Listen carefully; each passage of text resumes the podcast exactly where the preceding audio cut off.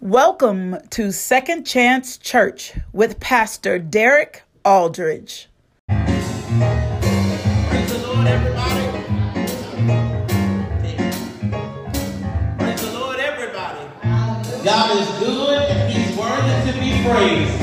Come on, clap those hands, everybody.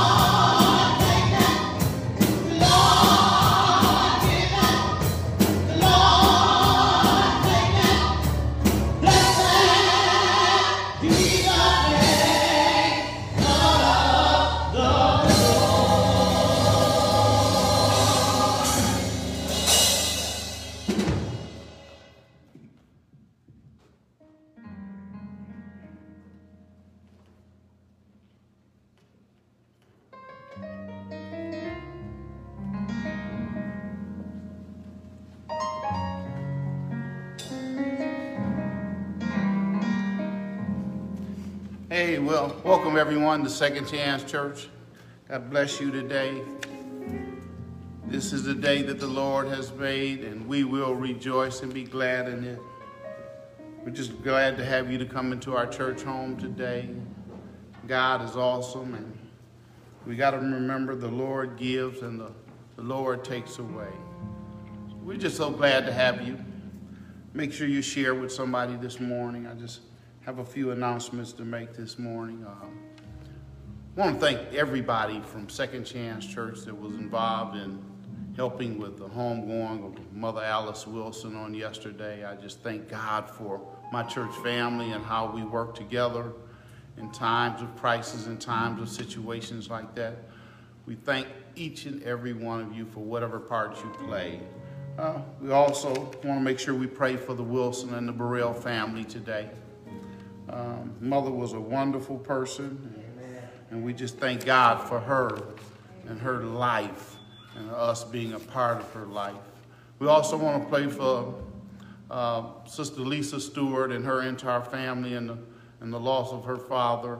Um, this past week, and we want her to know that we're praying and lifting her up. We also want to lift up those that are sick and those that are not feeling well right now. Um, we're praying for you. Make sure those of you that are live streaming, you know, just reach out and, and pray for everyone that's going through right now. We thank God that last Sunday, Brother Freddie Blanks joined our church family, and we're grateful for that today, and he's here again today. And that's just an awesome thing when somebody gives their life to the Lord. So we are grateful for that today. Um, don't forget, we still do the food drives on Tuesday, starting at about 9 o'clock on Tuesday morning. So you can come out and pick up your produce or whatever the, that we might have. One of the important things that we need for everyone to do is to remember that we're getting ready to go into a season where we need to get out and exercise our rights to vote. Um, so we need all of you. Any of you that do not have your applications, you can still apply to get an absentee ap- application. And we need to make sure that each and every one of us vote on November the 3rd. God bless you. We thank God for you. We're going to bring uh, the minister of music back, and then we're going to go right into the message. Amen.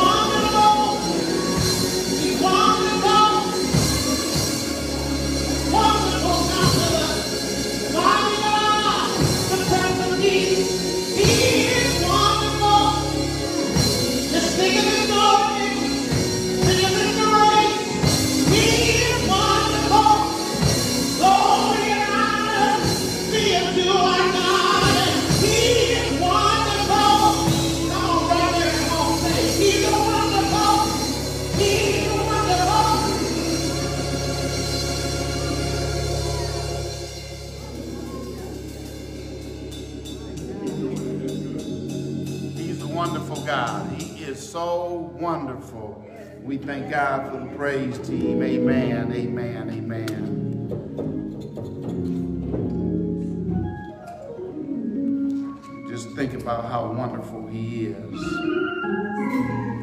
Every day He wakes us up, we need to think about Him being wonderful.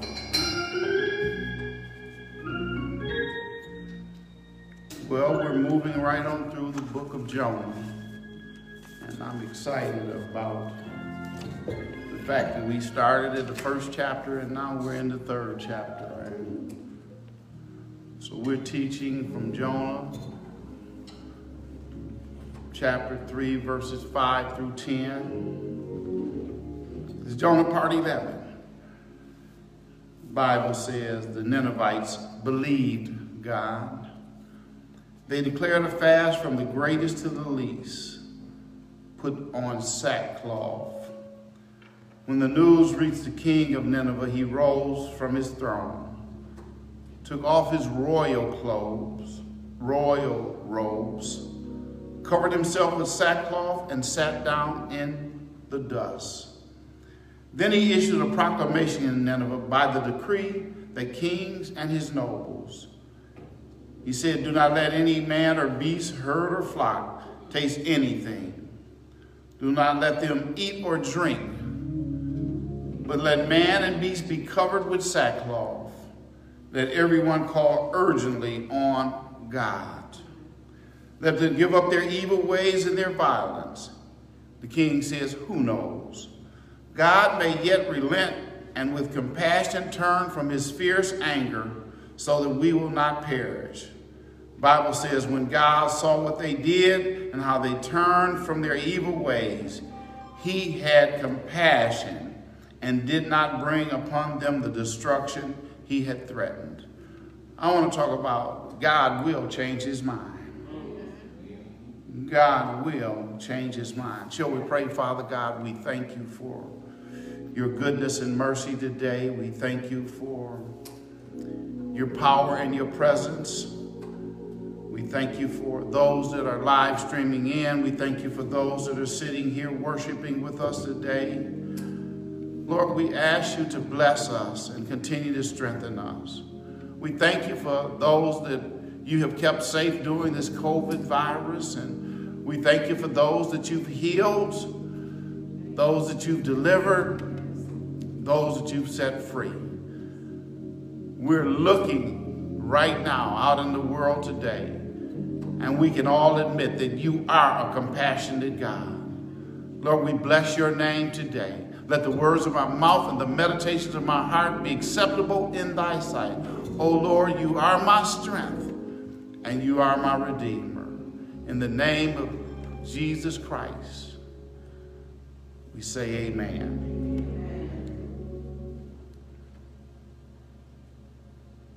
The book of Jonah is only four chapters with 48 verses. It's very small, but it shares a, a whole lot of information for us to live by. Chapter 1 dealt with Jonah disobeying God. Chapter 2 dealt with Jonah praying to God. And chapter 3 deals with Jonah obeying God. Once you've given your life to Christ, then God will give you assignments for kingdom building. And God will never forget or give up on what he asks you to do. Even though we try and run from him, even though we try to hide from him, God is always in control. And in the end, you'll find yourself running back to God after you ran away from God, saying, Lord, let your will be done in my life. And I'm sorry for the mistakes I've made. I've messed up and I've tried other things. I've tried gambling and that did not work. I've tried drinking and that did not work. I tried running and that did not work. I tried laying and playing and that did not satisfy me. So now, Lord, I'm running back to you. So don't waste time disobeying God because he'll get you coming or he'll get you going. All God wanted Jonah to do is go to Nineveh and preach judgment. And if you've been listening to this series, you know that the Ninevites were some low down, dirty people. Nineveh was called the city of blood. They worshiped idol gods, murderers, liars, robbers. Prostitution was big business in Nineveh. If you read the book of Nahum, it describes the people of Nineveh. When you read Nahum, you'll understand why Jonah did not want to go. But it's amazing what God can do, do through one person's obedience. God took Jonah and he took him through a series of storms just to get his attention. And when God got through with Jonah, he cleaned him up and he sent him on down to Nineveh. And now in chapter 3, verses 5, they say the Ninevites believed God. And they didn't have to go through what Jonah went through. It says that they believed God. This whole movement is about God. It's not about a preacher. It's not about a deacon. It's not about a church. It's about God. I hear people say, I invited my friend to come to church, but they won't come. Well, my suggestion is don't try to get them to church first. Try to get them to Jesus. Because some people have had bad experiences in church. They might have been cussed out or told off, told off, told where to sit, put out, and they don't want to have anything else to do with church. And church folks, but if you get them to Jesus and you let Jesus work on them, they will show up at church because they'll be excited about seeing Jesus. The text says in verse 5 that the Ninevites believed God and they declared a fast. I want you to know whenever you are saved, your priorities change. The things that you used to love, you might still love them, or but you don't do what you used to do. The first thing the people of Nineveh did when they believed God is they fasted. They pushed back from the table. They stopped doing the thing that all of us love to do which is eat. So fasting is a sacrifice or giving up of something that you love to do. Sometimes you have to move stuff out of your way, some of the stuff you love the most, so you'll be able to focus on God. The text says the Ninevites believed God. They declared a fast, and all of them, from the greatest to the least, put on a, a sackcloth. A sackcloth is a type of garment that was made from goat or camel hair. It was a garment that was saying that you were mourning for your sins. It was a garment that said it was a time to mourn. The characteristics of a person repenting is that you become godly sorry of the sins that you've committed. So by the Ninevites putting on sackcloths and fasting, they were saying to God, we're sorry for our sins. We're sorry for the people that we've murdered. We're sorry for the way we've lived. So when Jonah began to lift up the name of Jesus, the word began to reach everybody. And in verse 6, it says that the news reached the king. The word does not care who you are. The word will work on anybody. You're never beyond, you're never beyond the reach of God. The Bible says the news reached the king of Nineveh, and he rose from his throne, took off his royal clothes, covered himself with sackcloth. Three things happened to the king.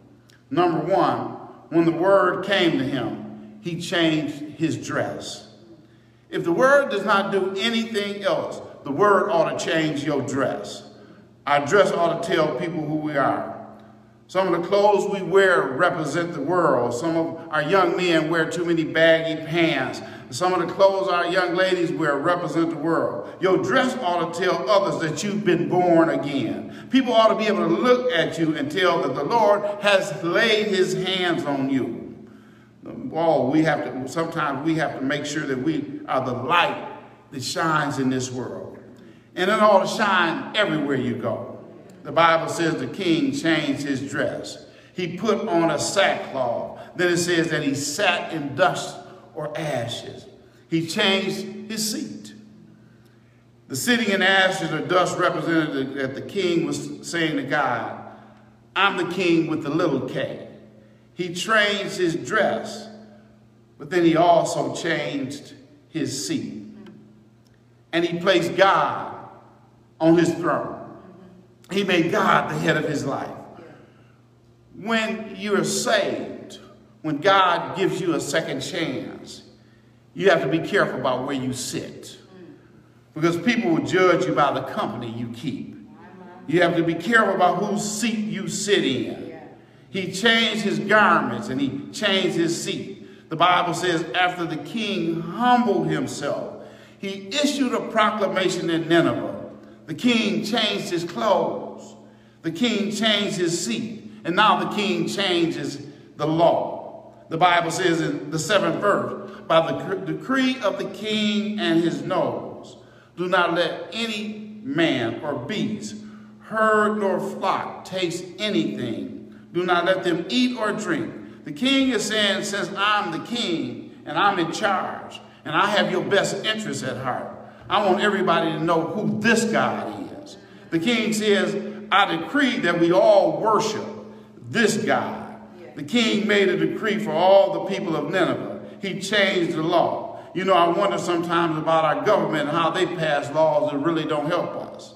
How can we eliminate drinking and driving and then we pass laws to allow young people to drink at an early age? There's something different about our, our society here today. We seem confused. How can we talk to our children and young people about living holy lives and lifestyles and everything that they can watch on the iPad and everything they can watch on the TV is unholy? You, you, you can't preach one thing and teach another thing. If we want crime to be eliminated, then we need to pass laws that does not that, that does what it takes to get rid of crime. And then we as Christians have to stop supporting crime. If we want to live a holy life, then we have to apply the Bible, the Word of God, to our lives. We can't preach one thing and live another way. See, most of us support our local thieves. Most of us will buy something hot in a minute. I, I hope I got some help in here. Sitting at home with that hot flat screen TV on your shelf, with them hot gold chains around your neck, with that hot weave you wearing in your hair. Oh my goodness, I know I'm talking about somebody. We'll buy illegal foods. We'll buy illegal food stamps to make a buck. We'll claim children that we don't even own on our taxes. We can't preach one way and live another way. The text says, Then the king issued a proclamation in Nineveh by the decree of the king and his nobles. Do not let any man or beast, herd or flock taste anything. Do, do not let them eat or drink. In other words, none of the animals could eat or drink. So what the king is saying is that I want everybody in Nineveh to honor God. That meant that nobody would be listening to B.B. King or Bobby Blue Bland on that day. Nobody would be listening to any kind of music on that day. iPhones and cell phones would be turned off. McDonald's and Burger King wouldn't be selling hamburgers that day. The talk shows and the reality shows would not be on that day. The CNN and Fox News would not be talking about anybody that day. I think we as Christians, some days like in this season right now, it seems like we give the devil too much attention. What if we as Christians all across this world took a day where we fast and we pray and we didn't buy anything and we didn't watch anything? What an impact it would have on the economy in this world. Every now and then we have to take a stand as Christians for what is right and not listen to everything that the world has for us. The Bible says, but let men and beasts be covered with sackcloths. He said, put your mourning clothes on, your animals. Then it says, let everyone call urgently, urgently, urgently on God. Let them give up their evil ways and their violence. In other words, when you get through praying, don't get up and do what you've been doing. In other words, don't get back up and go get your bottle and finish it. But he says, turn he says you have to change your address. He says you got to move from where you were. It didn't just say the preacher or the deacon. It says let everyone. See, some of you think the only one that's supposed to be holy is the preacher. The text says let everyone give up their evil ways and their violence. What this means is that when you repent, you have to turn from the stuff that you know you've been doing wrong. You have to make up your mind that you're going to live for the Lord. Verse 9 says, Who knows? The king is still talking. God may yet relent and with compassion turn from his fierce anger so that we will not perish. Verse 10 says, When God saw what they did and how they turned from their evil ways, he had compassion and did not bring upon them the destruction he had threatened. Now, in Jonah 3 and 4, Jonah preached to the Ninevites that in 40 days you're going gonna die. Jonah preached judgment against the Ninevites. But the text says, because of their repentance, that God had compassion and did not bring destruction on them. God changed his mind. As I want you to know, I, I want you, as I close, I want you to know that God is a, a compassionate God. God always gives us a, a way out. You remember in the book of Isaiah, chapter 38, the Bible says that Hezekiah was sick unto death. The Bible says that the Lord sent Isaiah to Hezekiah's house and to say, Tell Hezekiah that he's going to die. And Isaiah told Hezekiah what the Lord has said. The Bible says Hezekiah turned his face to the wall and prayed to God. And he said, Now, Lord, remember that I walked before you faithfully. I tried to live a life that was pleasing in your sight.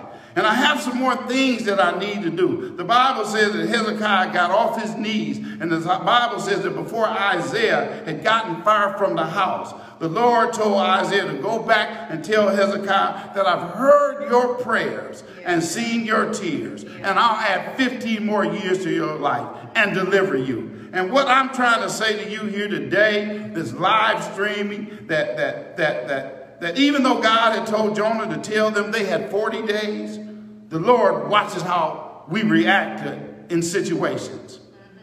God saw the Ninevites humble themselves and fast and change their ways.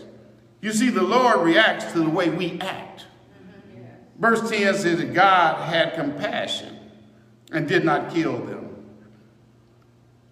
When God saw the Ninevites coming down the aisle, giving Jonah their hand, saying, Jonah, I know that I'm wrong. Jonah, that I know that I made a mistake.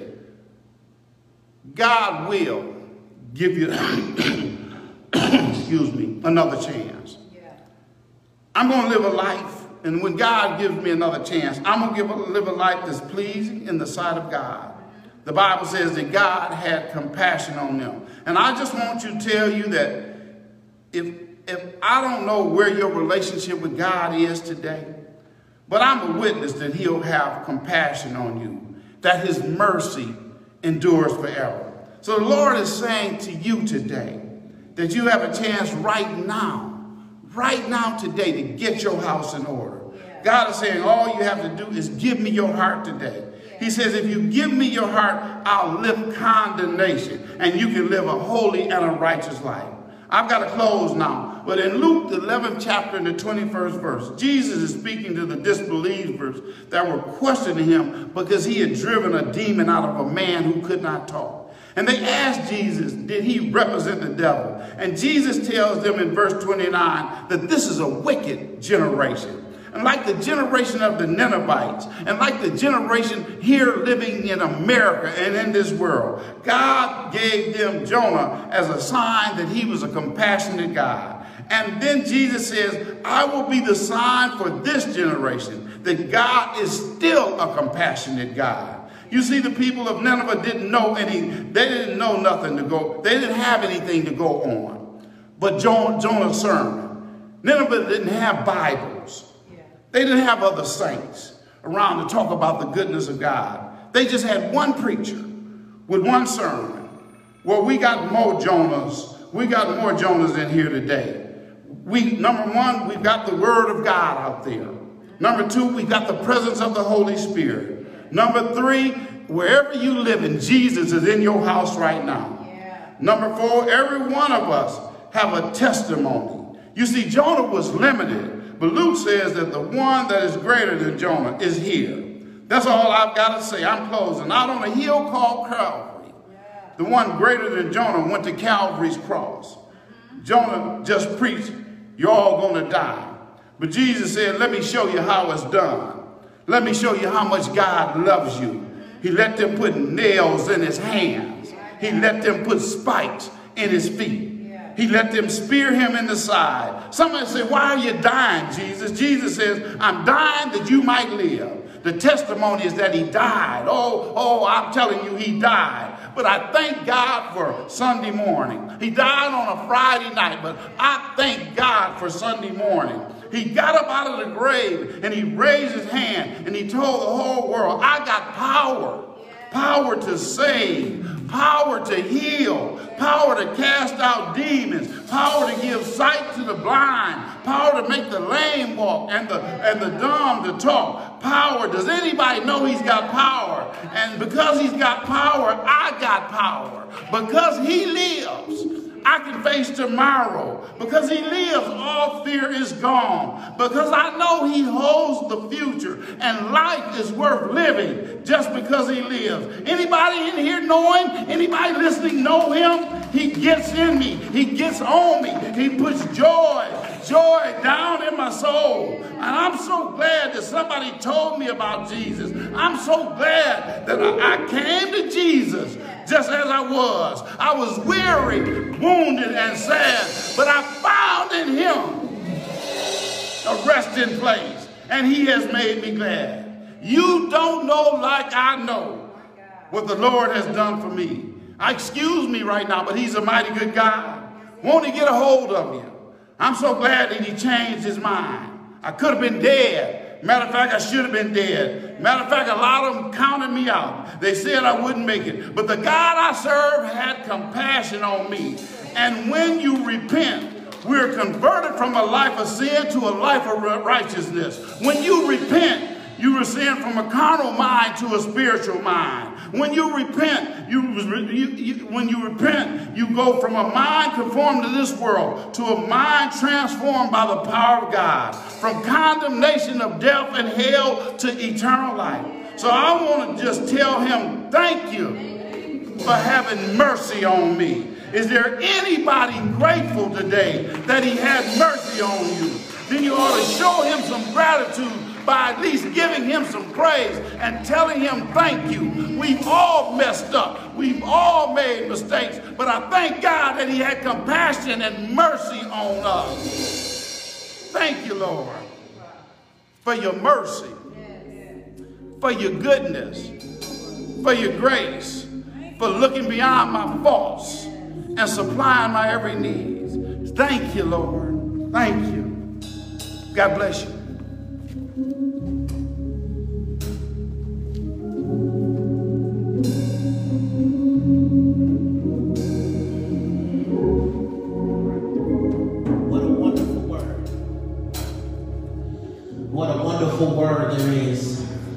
Hallelujah. I'm so glad that God didn't give up on me. I don't know about you, but I'm so glad for his grace and his mercy. The song said, There's nothing better. Let's sing. Than knowing